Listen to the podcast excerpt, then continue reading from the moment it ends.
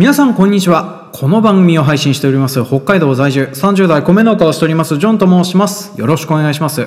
本日は2023年3月9日木曜日となっております。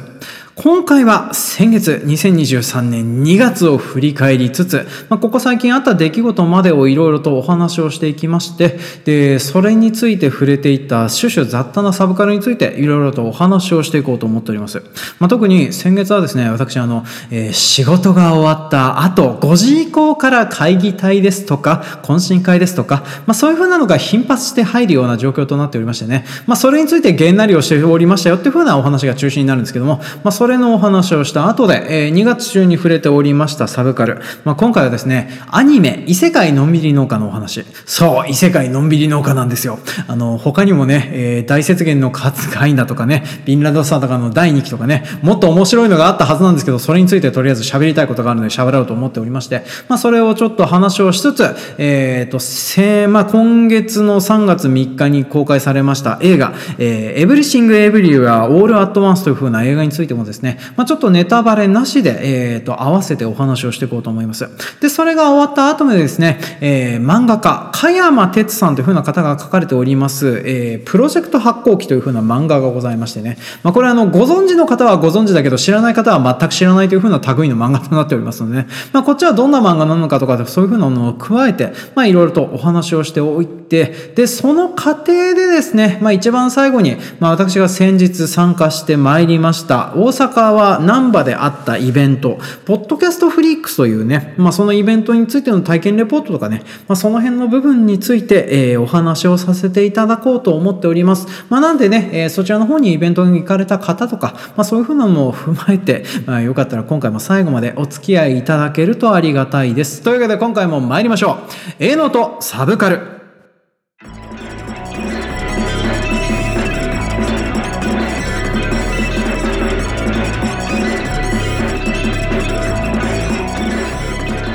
この番組は北海道の中心部札幌市のちょっと東側にある江別市在住のジョンさんが日々の営農と日々摂取しているサブカルについてお話をしていくオーディオエッセイ番組営農とサブカルとなっております。で、今回はですね、先月あったいろいろなことを話しつつ、ここ最近触れたサブカルについて雑多にお話をしていくという風な回となっておりますのでね、初見の方もネタバレなしに話をしていこうと思いますので、よろしかったら最後の方までお付き合いのほどよろしくお願いいたします。で、今回最初に話したいのがですね、先月クソ忙しかったよっていう風な部分がね、ちょっといろいろと話をしていこうと思います。で、私農業をしておりまして、冬場北海道の農家はですね、農作業が特になく、基本的には事務作業、経理作業ばっかりという風な状況となっております。で、そういう風な暇な時期に明かせてですね、関連団体という風なのがうごめき始める時期となっておりましてね、特に2月の終わりという風なのはですね、ちょうど農協のね、決算期が近いようなシーズンとなっておりまして、ちょうど2月末で一応一区切りついて、3月からは新年度という風な形になりまして、人事異動とかそういう風なのがありまして、そのギリギリのタイミングでいろんな決算やら何やらをしなくちゃならないという風なところで、関わっている団体が多くなればなるほどですね、出役といって、会議体ですとか懇親会ですとかご挨拶ですとか、そういう風なものがたくさん増えざるを得ないような時期だったりはするんですよね。という風なのがありまして、私関わっている団体が今現在はそんなに、数えるほどでしかないんですけどもね、そこそこありましてね。それがですね、いろいろとタイミングをずらしてやってった結果ですね、毎日違う会議体でいろんなことが行われているというふうなことがありましてね、クソめんどくせえなというふうに思いながら、日々過ごしてたりするような状況となっております。で、具体的にどんなのに私出てるかというと、まずは農協の生産部会というやつですね。これ農家のおじさんとかと、あとは農協とかが組んでやっているものとなっておりまして、で、基本的にね、農作物を売る際に、こういうような形で、この生産者グループを運営していきまして、それで予算やら何やらをどうこう使ってやっていきましょうねっていうふうなことを話し合うっていうふうなものだと思ってもらえるといいと思います。で、ここ最近私スイートコーン部会というふうなのにね、入ることになりまして、それの役員というふうなのをここ最近はやっております。役員って言ってもですね、ペーペーなので、基本的には会議に出てなんとなく意見を言って、で、特に別に発言やら何やらはそんなに重要視されないというふうな軽い役割であったりするのでね、本当に行くだけけで行っていくのでお気軽だったりはするんですけども、けれどもそういう風な部分に出られるおかげでですね、例えば、この生産時間とかね、収穫の時間もうちょっと遅らせられませんかみたいな意見が言えたりとかね、そういう風なのでちょいとメリットはあるので、こういう風なのに出てたりはするんですよ。で、これがですね、とりあえず先月の段階で1、2回かな。そうそう、これだけなら1、2回なんですよ。で、それ以外にもですね、例えば、ここ最近は保全会といってですね、ここ最近水田交付金云々のことで揉めに揉めている、土地改良区という風な団体が上部組織にいる、団体がございまして、こちらの方はですね、いろんなところに、この予算を配って、農地を保全するとか、暗渠とか、排水路とか、そういう風なところをですね、維持管理するための活動っていう風なのをやってたりするんですよね。で、そういう風なのをですね、地域の皆さんにやっていただくために日報を書いたりとか、作業の日程を組んだりとかね、そういう風な細々としたことっていう風なのをね、この時期はちょこちょこやってたりするわけなんですよ。その他ですね、私自分の会社が関連している生産者団体の、経理とかもしておりまして、それの経営さんの準備ですとかね、あと会社の会計の準備とか、そういう風なのを、日中しておりまして、それがはみ出た部分を終わった後にやったりとかね、そんなような感じでですね、ちょこちょこお仕事の関係とかはやってたりするんですよね。これらに関しては役員報酬という風なのがね、それなりに出ておりますのでね、一応お仕事の範疇としていいかなと思います。出るっつったってスズメの涙ぐらいしか出ないのでね、なんかなとは思うんですね。特にね、この出ると言っても会社の口座の方に入れられるのでね、私に直入ってくるわけではないので、うちの会社の別の役員とかがですね、こういう風な団体とかでそういう風なの入ってる数っていうのは随分少なかったりするので、なんかそれと比べると不公平じゃねえのかなという風なことをね、思ってたりはするわけなんですけども、けれどもね、ちょっとそういう風な感じになっちゃってるのでね、やむなくいろいろとやってなかなくちゃいけなかったりするんですよね。で、あと、これ以外にも、例えば直売所の役員とかもやってたりするのでね、それだけでこの3団体だけで、週に何回あるんでしょうね。毎週とか2週間に1回ずつぐらい、それなりになんかありましたよっていう風なのがね、2月中だったりしております。で、これらのやつはですね、それなりにお金が出て仕事っていう風なのはいいんですけれども、それ以外、例えば農協の青年部という風な団体がございます。で、今年は私、農協の青年部に関してはですね、ラストイヤーとなっておりますね。本当にいい加減やめさせていただきたいなというふうに思っておりまして、それで、いろいろと今年は本当に役員ではなくてですね、参与という形で、役員経験者の先輩のおじさんの一人としてですね、いろいろと今現在運営をしている方々のお手伝いをしたりですとかね、次の年度の役員さんを決めたりとかっていうふうなことをね、ちょっと延々とやってたりはしてたわけなんですね。そういうふうなことをですね、2月中にあちこち動いて片付けたりですとかね、総会の準備とかで、いろいろと意見を求められたりとかっていう風なので、会議体に参加したりとかっていう風なのをやっております。で、こっちの方はですね、ほぼ無償でございますね。どっちかというと、お金を出ていく方が多いかなという風に思っておりますね。で、そして、2月中、そんな感じの無償仕事で一番大変だったのはですね、市議選のお手伝いでございますね。ここ最近というか、今年の4月にですね、統一地方選挙がございまして、その際にですね、江別の農村部から市議さんとして出馬される方がおられましたね。それを一応農村の一人としてお手伝いをするというふうなのを今現在やっております。で、このお手伝いをやっているんですけれどね、これが基本的に無給でございましてね。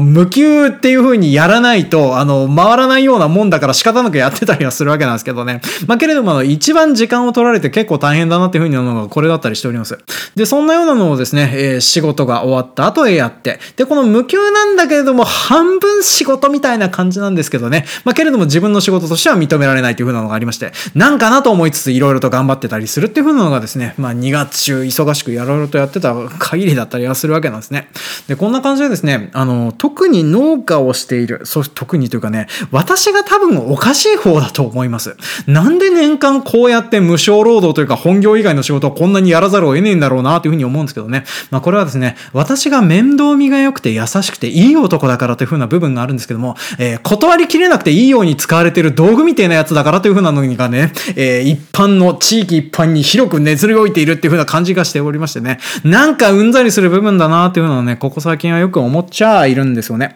けれどもね、みんな揃って嫌だ嫌だ言うようになってる男気のねえ奴らばっかりみたいなのがね、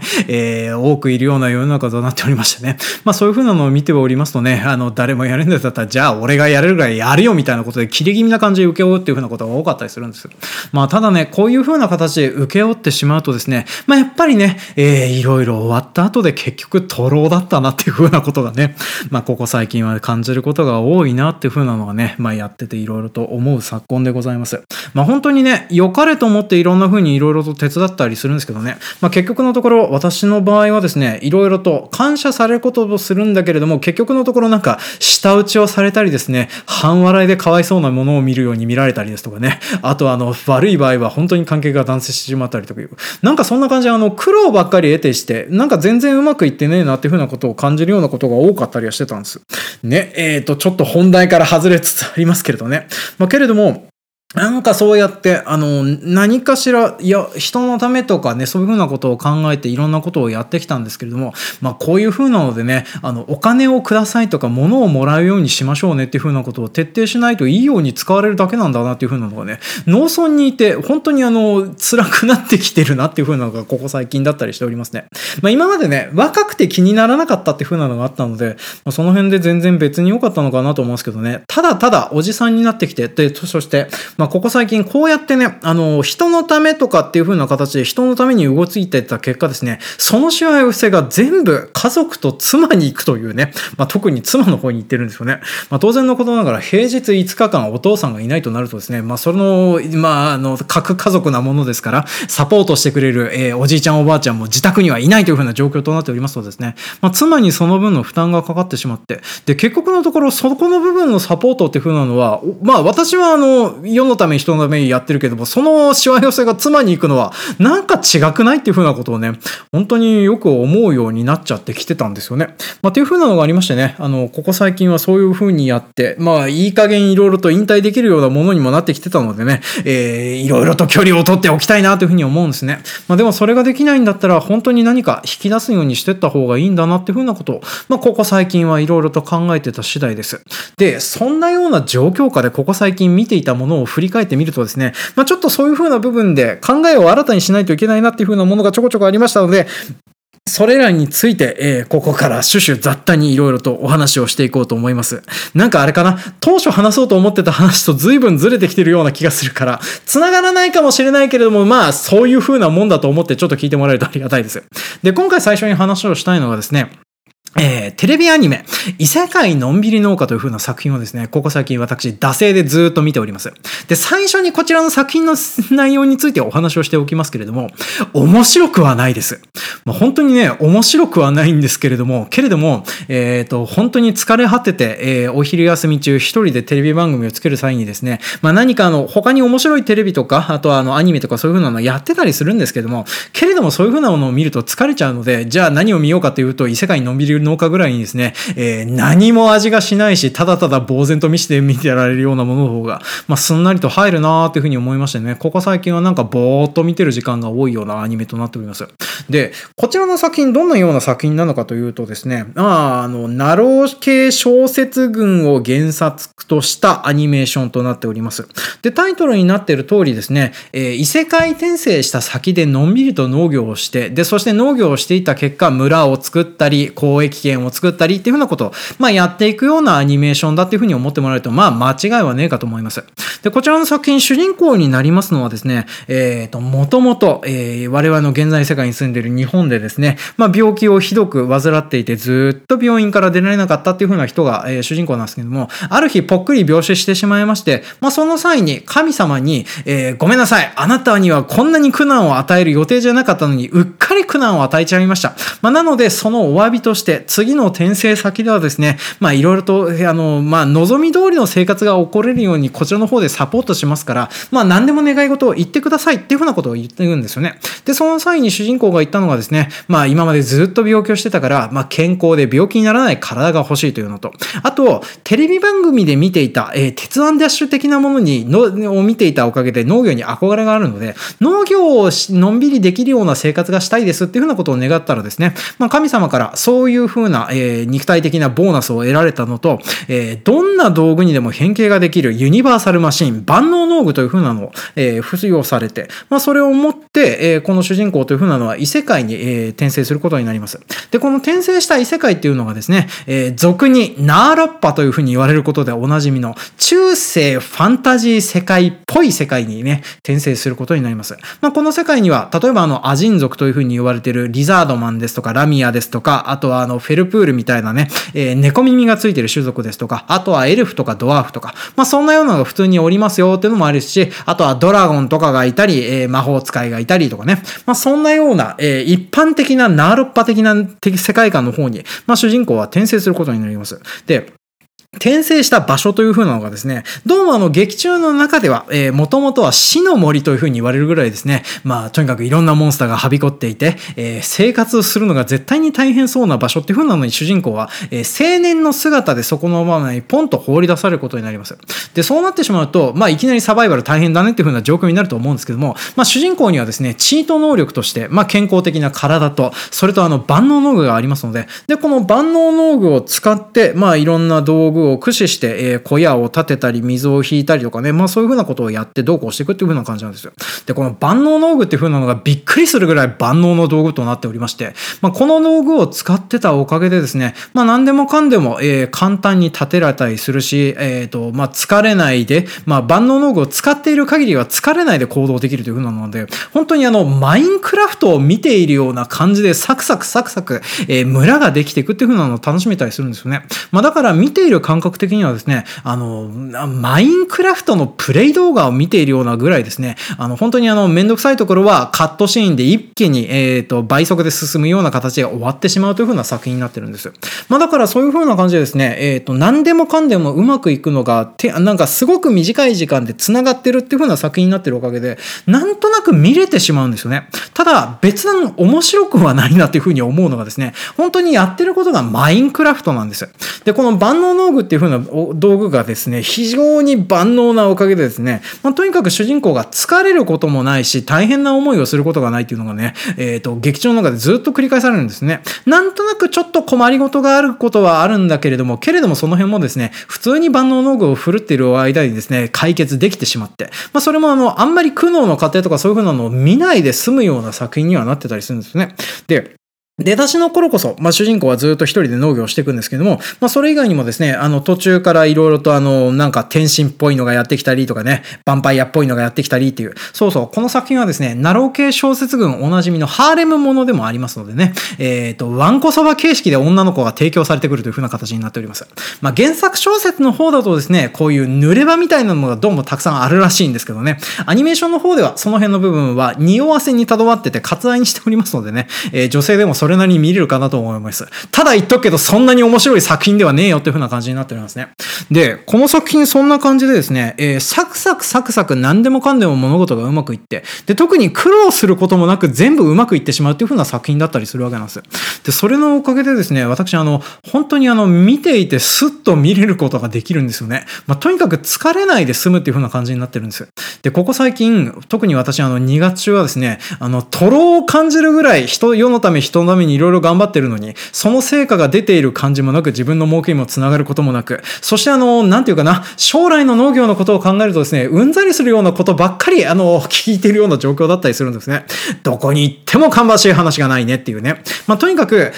電気代も上がるし、肥料費も上がるし、資材費は高騰するし、で、とにかく悪いことばっかりは積み重なっていくんですけども、けれどもそれが我々が作っている農作物の単価に反映されるという風なのがですね、全然する気がしないんですよね。イオン目っていう風なことをね、しょっちゅう思ってたりするわけなんですけれどね。あれかな、一般的なキラキラ農業者から言われるとですね、自分で販路を拡大すればみたいなことを言ったりすると思うんですけどね、米でそれをやってるんだけど、それがどううまくいかねえから苦労してんじゃいっていうね。そんなことをいろいろと思ってたりするんですけどね。そんな感じでですね、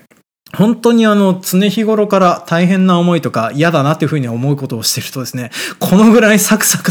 うまくいくものを見るとですね、そういうふうな部分でちょっと気持ちがいい部分だったりをしてるんですよ。けれども、面白いかどうかで言われると、やっぱり面白くはないかなとは思うんですね。実際に、農業描写とかそういうふうな部分も見ようかなとは思うんですけども、この二世界のんびり農家に関しては、農業に関して何か言うのもバカらしいなっていうふうな感じの作品でもあったりはするわけなんですよ。まあ、話した通り、こちらはですね、マインクラフトの世界となっておりますので、ほとんど、農業に関しての苦労っていう風なのはなかったりするんですね。まあ、実際にこの万能農具という風なのはですね、ほぼ願い事を叶えるようなマシンと化しておりまして、この万能農具でクワの形にして、それでクワを振るいながら、例えば、トウモロコシ入ろうって願いながら、トウモロコシ、トウモロコシって言いながらクワ、畝を立てるとですね、翌日にはなぜかトウモロコシがニョキニョキ生えてきて、2日後から3日後にはすでに収穫できるという風な状況になってしまうんですね。まあ、そんな感じで、ある程度雰囲気的な農業みたいなことっていう風なのはやったりするんですけれども、あっという間に農作物が生えてしまったりとかね、まあ、それが美味しくできる上に、病害虫がつくっていう風な心配も全くないし、で、何よりこの世界に本来存在していない植物であってさえも、主人公が望めば望んだ形で生えてくるっていう風な状況なんですね。まあ、だからそういう風なのを組み合わせて、まあ、主人公ね、自分で米が食べたかったら米を願って米を作ったりとかね、あとは味噌が食べたかったら味噌を願いつつ大豆を植えたりとかっていう風なこともやってたりするんですよ。で、そういう風なのあるおかげで、まあ、農業を非常に短縮させて描いていくっていう風なことには成功している作品かなとは思うんですけども、けれども農家がこれについて何か話したいかって言われると、別段何もないなっていう風な感じの作品になってるんですよ。で、それのことを言い始めるとですね、まあ、例えば、ここ最近やっておりましてですビンランドサガの第2期という風なのをね、ここ最近私もちょこちょこ見てるんですけどね、こっちの方は面白いです。で、このビンランドサガ、軽く内容を説明しておきますと、舞台になるのは11世紀頃のヨーロッパが舞台になっております。で、主人公になるのはトルフィンという、もともとは男の子なんですけどね、まあ、彼が父親の復讐のためにバイキングとなって、まあ、それで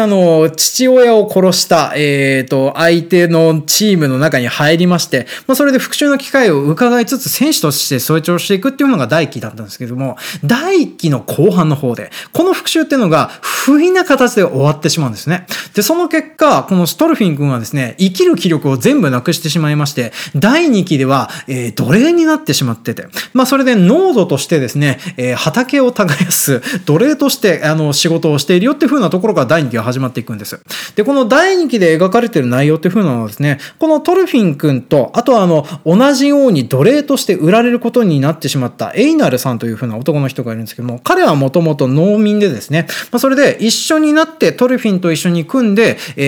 森を開墾して、そしてその森を開墾したところを使って麦を植えて、そして麦を育てていくっていう風なことが、まあ、この第2期の方では描かれていくんです。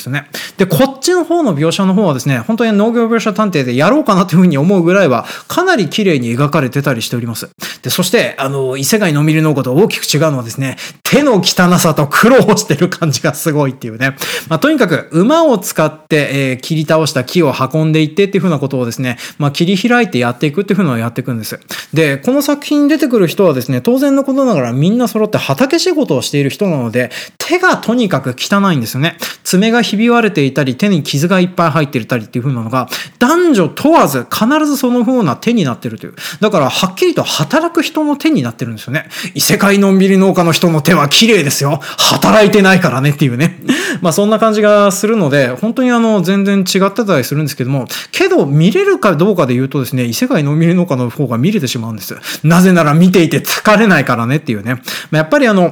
気合を入れて作られてるというか、まあ、こちらの方を向いている方向性が違うという風なのがあって、面白いは面白いんだけれど、けれども見ていると疲れてしまうものっていう風なのがやっぱりあるとは思うんですね。で、異世界の無理農家のいいところはですね、こういう風なところで本当に何も考えなしに見ることができるというね。ただ、本当に何も考えなしに見ているので、登場人物の名前を誰一人覚えていないというね。羽の生えたやつと、あとヴァンパイアの女1、2ぐらいの認識で見てたりはするのでね。そう、主人公の名前すら私頭の中に入ってなかったりするんですよ。まあ、けれどもなんとなくそれでも話が終えるし、それなりに面白くはないんですけどね。まあ、けれども見れてしまうっていう風な部分があったりはするのはですね、そういう風な感じで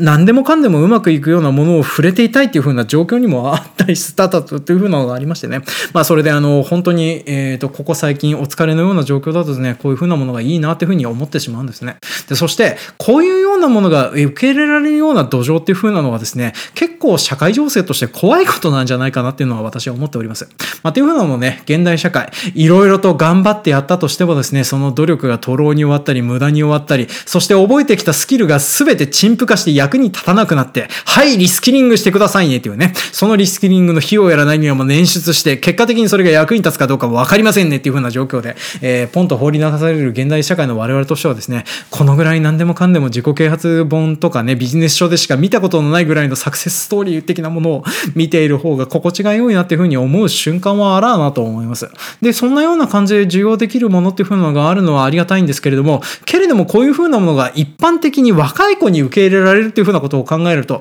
そういう若い子が触れている普段の世界とか状況という風なのがいかにハードなものなのかという風なのが如実に知れてですね、まあなかなか先行きがあれなもんだなっていう風なことを、考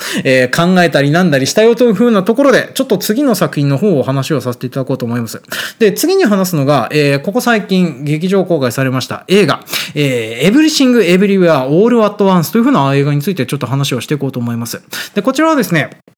A24 と呼ばれている、当番組でも、ミッドサマーとかを話をさせてもらいましたけども、まあ、なんとなく心の金銭をかき乱すような、まあ、そういうような作品を作っていることでおなじみ映像スタジオがございまして、まあ、それが手掛けている、作品となっております。で、なかなか難しめなね、作品を撮っていることが多いようなスタジオなんですけども、この作品はですね、非常にわかりやすいです。バカバカしいカンフーアクションなんですけれども、けれどもそれの最中に泣かせにかかってくるという、まあ、そんなような映画となっておりますね。で、具体的にどんな映画なのかというと、まあ、主人公になりますのは旦那さんと一緒にコインランドリーを経営しているアジア系アメリカ人のおばさんとなっております。で、このおばさんにはですね、まあ、もともと、上海の方にいたお父さんという風なのが、まあ、いろいろあってアメリカの方にやってきまして、それをね、地方状態なんですけど、引き受けてやっていく、育てていかないねっていう風な状況になっているという風なのがあります。で、そして、この夫婦にはですね、一人娘がおりまして、で、この一人娘はですね、今現在はどうもレズビアンだという風なことを分かっておりまして、で、お友達の女の子というか、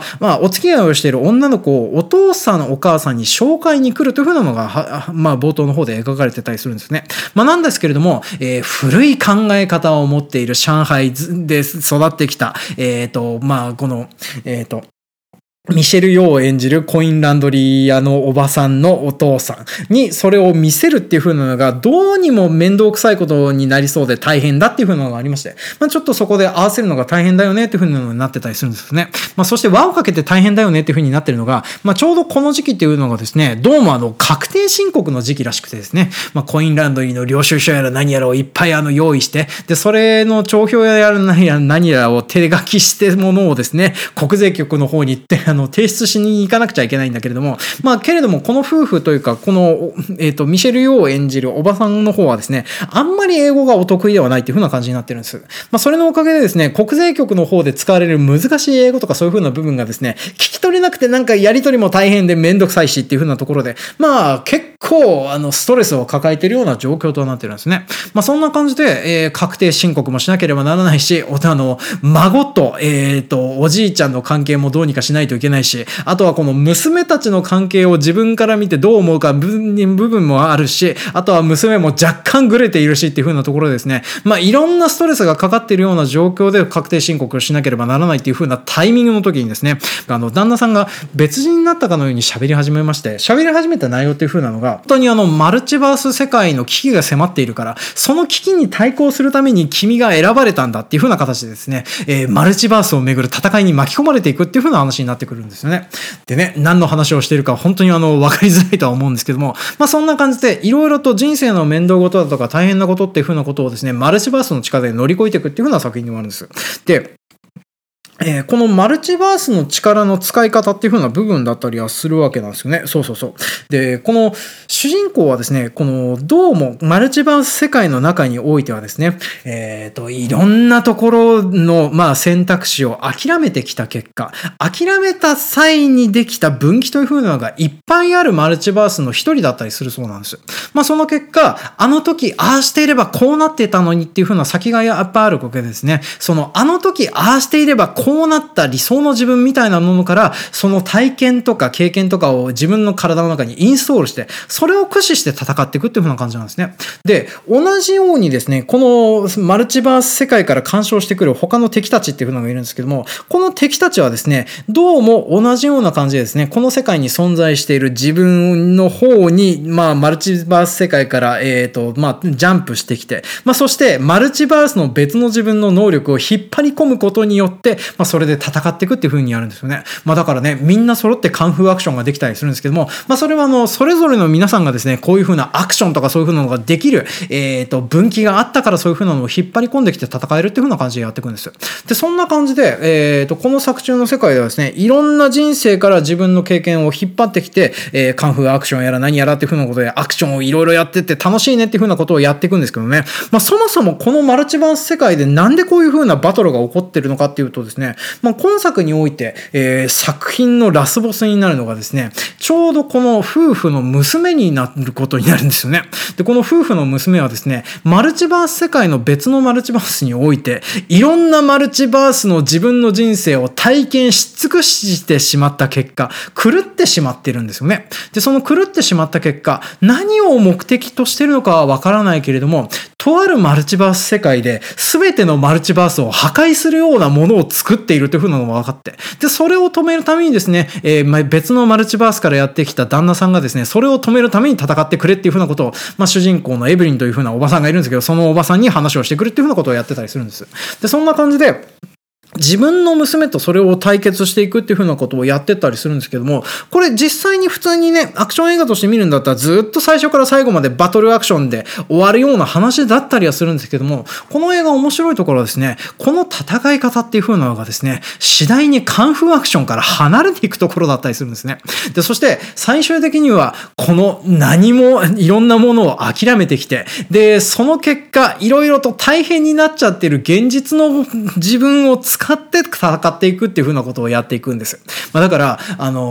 の人生というか、こんな風に最低だよねっていう風に思ってしまっている人生なんだけれども、けれどもそれを選んでよかったよっていう風なことを言っていくような人生参加にもつながるようなことを言っていくっていう風な話でもあるんですね。だから、私は劇中の中盤ぐらいからですね、特にね、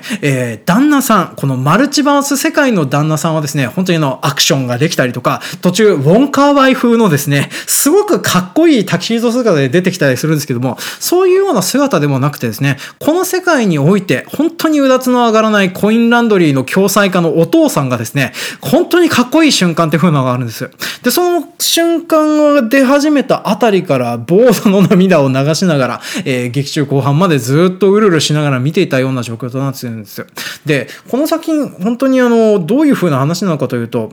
いろいろとね、虚無主義ってあるじゃないですか。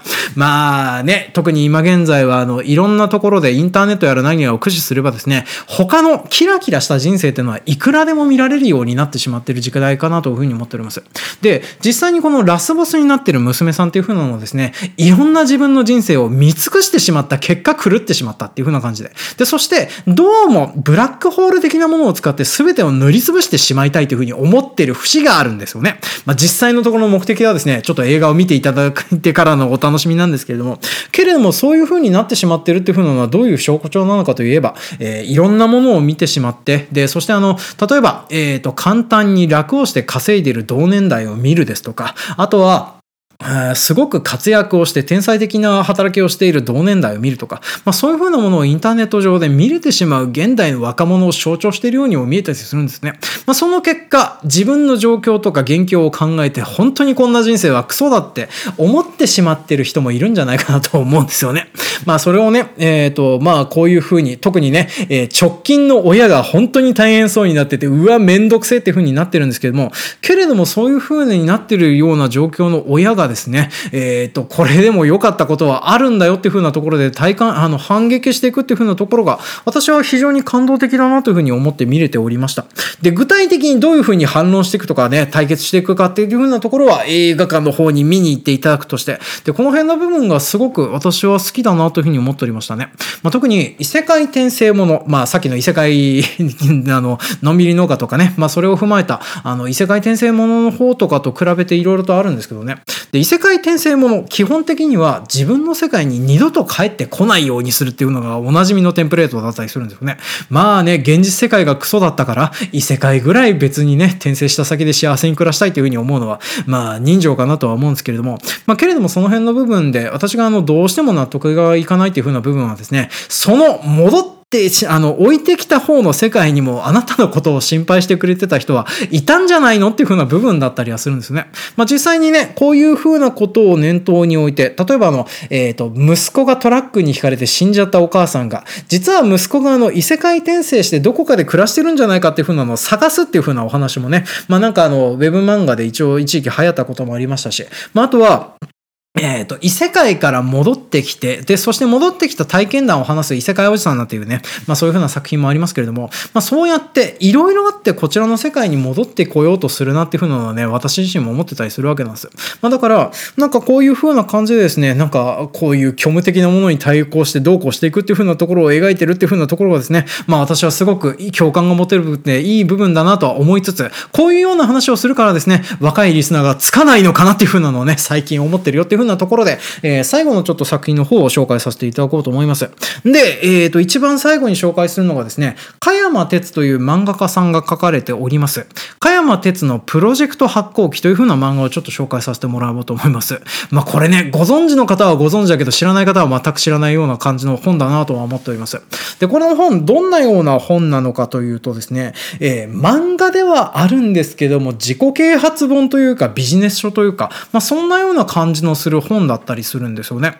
で、具体的にどんな内容が書かれているのかっていうと、例えばこの香山哲さん、漫画家さんでございます。で、元々はですね、結構ウェブ漫画出身だったと思うんですよね。それこそデビュー作のウィズダムジムコクっていう風なやつもですね、私インターネット上で、それこそね、今はなきヤフージオシティーズとかね、そういったようなので作られていたホームページの方で見たことがあるような、まあそのくらいの頃から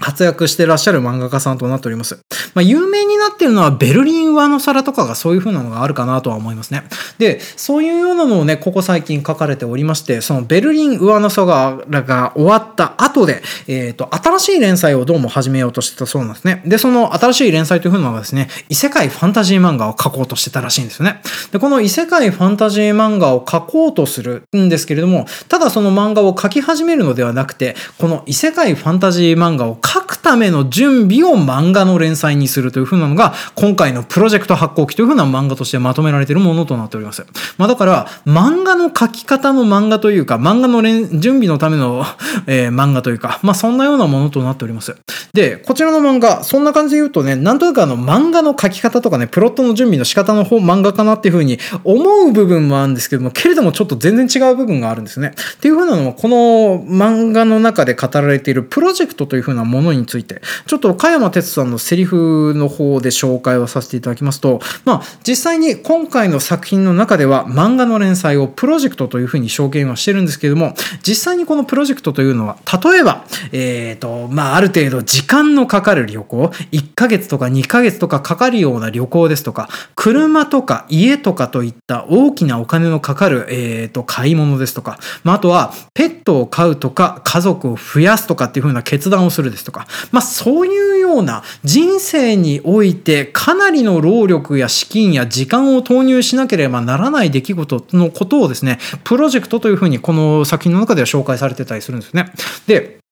そのプロジェクトを遂行するためにどのようにしたらこのプロジェクトを成功させられるかというか、このプロジェクトをやった結果こんなはずじゃなかったっていうふうに思わないで済むにはどうしたらいいかっていうふうなことを念頭に置いてその準備をずっとしていくっていうふうな漫画だったりするんですよね。まあだから実際にこの漫画の中の時間経過、具体的にどのぐらい時間経過が経ってるのかっていうのははっきりとわかんないですけども、私が読んだ雑感ではですね、おそらく半年から1年近く準備に時間がかかってるようなそんな感じがする、まあ、準備のかけ方をしてるんですよね。で、具体的にというかこのプロジェクト発行記の非常に面白いなっていう風な部分がですね、まあ、実際今まで言ったような部分だけだったらそれこそビジネス書とかではですね、仕事の計画ですとかその仕事の進め方とかそういう風な部分とかで似たような本っていうのがあるんですけども、大きく違うのが香山哲さんのこのプロジェクトを進める際に、一番考えなければいけないリソースというのは寿命なんですよね。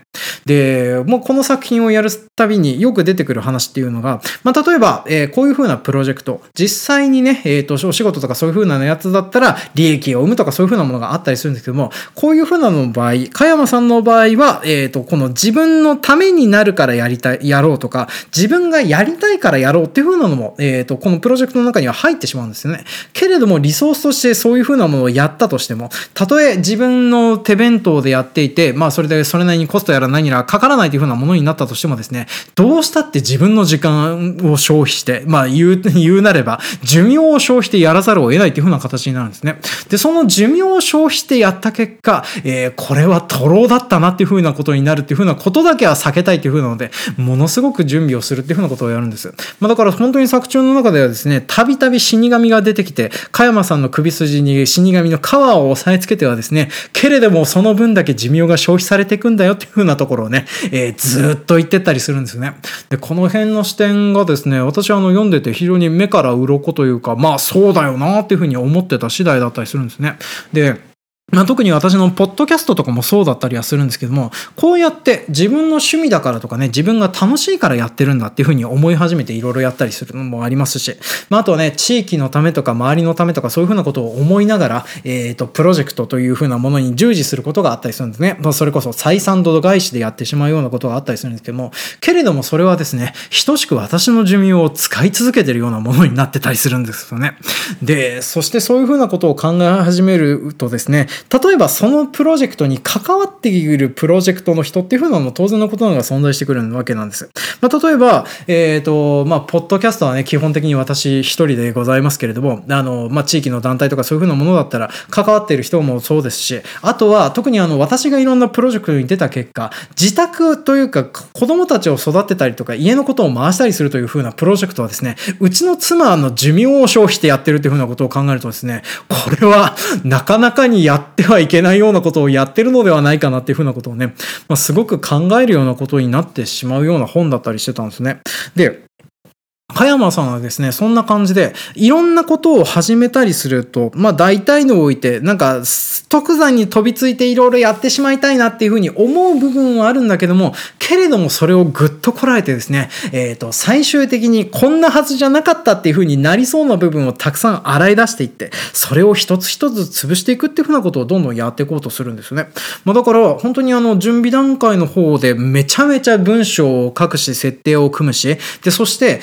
関わることになる人に意見をたくさん求めたりするんですね。まあ、というふうなことをやっていって、実際にこの新連載が始まるところも始まらないで、この作品というふうなのは終わったりはするわけなんですけども、その準備に本当に時間をかけておりまして、で、最終的にこのプロジェクトがうまくいかなかったとしても、とりあえず今回のことは無駄にならなかったねっていうふうなことが考えられるようになるぐらい、詰めていくっていうふうなことをね、この作品の中では描かれておりまして。で、私これを見ていて、本当にこのぐらいのような形になるまでやってみたいなって風なのをね、まあ最近は特に思うようになってきておりました。まあ特にね、私本当にいろんなことをまあ首を突っ込んではやったりですとか、まあポッドキャストもそうですけれども、まあ結構地元でそんなようなことをたくさんやってきております。で、それらをやってきてよかったかなっていう風に思う部分もね、それなりにはあるんですけども、大概が徒労で終わってるなっていうね、まあこんなことじゃなかったなとかね、こんなはずじゃなかったって思うことが本当にあるなっていう風にね、今現在は本当によく思っております。まあ、っていう風なのがありましてね、まあ本当に減らせる部分は減らしていくし、あとは自分がやりたいようにやってきたはずのことなんだけども、厳しくなってるなとかね、なんかなっていうふうに思うことについては、まあ、ちょっと一旦落ち着けさせていただいて、まあ、それで新しく何か始めるんだったら、それなりの準備をしてからやってみてもいいんじゃないかなっていうふうな考えの転換を促してくれるような、まあ、そんなような漫画となっておりました。で、この漫画について触れたところでですね、まあ、ここから先、ちょっと当番組を一旦休止しようかなっていうふうに私、今現在思っております。まあ、その話を踏まえつつですね、まあ、この間参加しておりきましたポッドキャストフリークスについては、エンディングの方で雑多にちょっとお話をさせていただきますので、もうちょっとだけお付き合いいただきますようお願いいたします。というわけで、今回も長々とお聞きくださいまして誠にありがとうございました。当番組への感想コメントは Twitter のハッシュタグ営農の営にサブカルのサブ A サブとつけてお寄せいただきますようお願いします。で、こんな感じでちょっとまあ読みを終えたところでですね、ポッドキャストソフリックスの感想からちょっと話をさせてもらおうと思います。で、私長らくねこんなようなイベントに出ますよっていう風なのエンディングコーナーの方で言わせてもらいましたけれども、実際に3月4日にありました大阪は難波でありましたポッドキャストフリックスのイベントの方、朝10時から終わりの6時まで立ちっぱなしでね、ストアブーブスで物販をしておりました。まあね、ストアのスペースが狭いし、あと本来だったら